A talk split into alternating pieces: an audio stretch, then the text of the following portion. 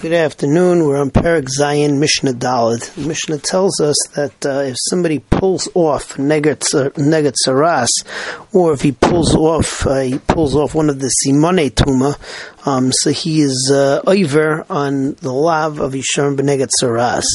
Uh, if he does that um, before the kain um, see, saw it, so then, despite the fact that it was usher, but uh, he is ta'ar if uh, he does it after the Kohen was already machlit him, so then he's tameh. And um, if he does it while he's uh, metzora musgar, the hainu he's the in between stage and he's locked away. So uh, it's a machlekes as to whether he's tamir or tahor. Rabbi Akiva says is that he remains that he is uh, that he's tahor under this under the circumstances.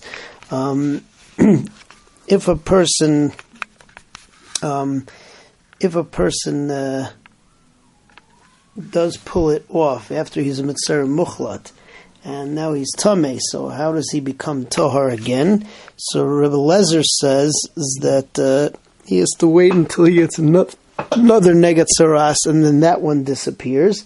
The Chachamim say that uh, you don't have to wait.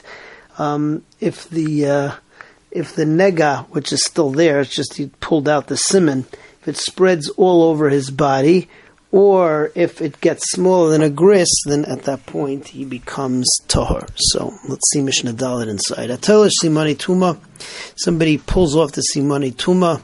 Koives a michya, or somebody who scorches the uh, fresh skin. Um, which is also a siman tuma. Over b'leisei sase, he's over on b'leisei sase shurim negat saras. V'latayra actually ba etzel hakayin for uh, whether it's tohar or tame. So if he never came to the kain yet, tohar. If it was after he became a tzar muchla tame, then he remains tame. Amar Rabbi Akiva, Akiva says, Sha'alti as Rabbi as Rabbi Yeshua. I asked Rabbi Gamliel, Rabbi Yeshua, Hochim Gadvod, as they were going to Gadvod, B'teches Geroi, if you have a Mitzera who was in the middle of being locked up, Mahu. So then what's the din if he pulled off the Simonim? Amruli Loi Shamanu, they said we didn't hear. Aval Shamanu, but uh, Ad Shaloi Ba Eitzel Kayin Tahar, but what we did hear is that before he goes to the Kayin, he's Tahar, and after he's Mukhlat, then Tameh. Hischalti maybe lahem rayas. Rabbi Akiva says, I brought them rayas. Echad oimed b'fnei akoyin ve'echad b'teichas geroi. That whether a person stands in front of the koyin before he actually became musgar, and whether or whether the person is musgar, then tohar ad tamenu koyin. He's tohar until the koyin is metamehim. Me'emasai tarasai. So if he was a metzora muchlat, and then he uh, ends up being tamei, so and pulled out the simon. So how does he become tahar now?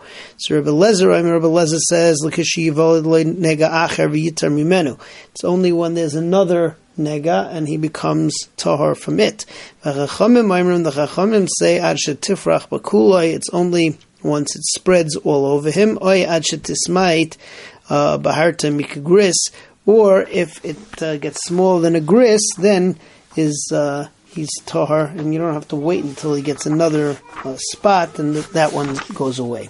Okay, finally, last mission in the parak, uh, Mishnah Hay. Um, and then we'll begin the next parak as well. So Mishnah Hay talks about where you didn't cut off the uh, simon, but rather you cut off the actual baheris. You got peeled off that skin. So the halacha over there is is that uh, if he does it by mis- if he if he does it by mistake, so then he is tahor. If he did it by uh, did it on purpose, so then he's uh, he remains he remains tame. Um, and uh, how does he ever become tahor? So he becomes tahor in the same ways that we saw before. Rabbi Lezer says you have to add another negat saras and it has to go away. The Chachamim say if it spreads all over him or if it uh, or if it becomes less than a less than a gris, so then Actually, only if it spreads all over him, less than a gris is not shaykh in this case. Um, and finally, the last thing in the Mishnah is if somebody has a baharis, um, on his orla, and you have to give a bris, and then you give a bris anyway. So that's Mishnah. Hey, Misha is a baharis and niktitza, if he has a baharis and that was cut off, then tahira he's tohar. Cuts up miskavin, person cuts it off on purpose. Rabbi Lezer, so he remains tame until there's another nega and he becomes tar from that one. The say until it spreads all over. If a person has a nega on the uh, tip of his orla, so um, and on so then Yimol he should uh, do bris mila and get rid of the negat over there, and that's not a problem. Okay, moving on to Mishnah Ches.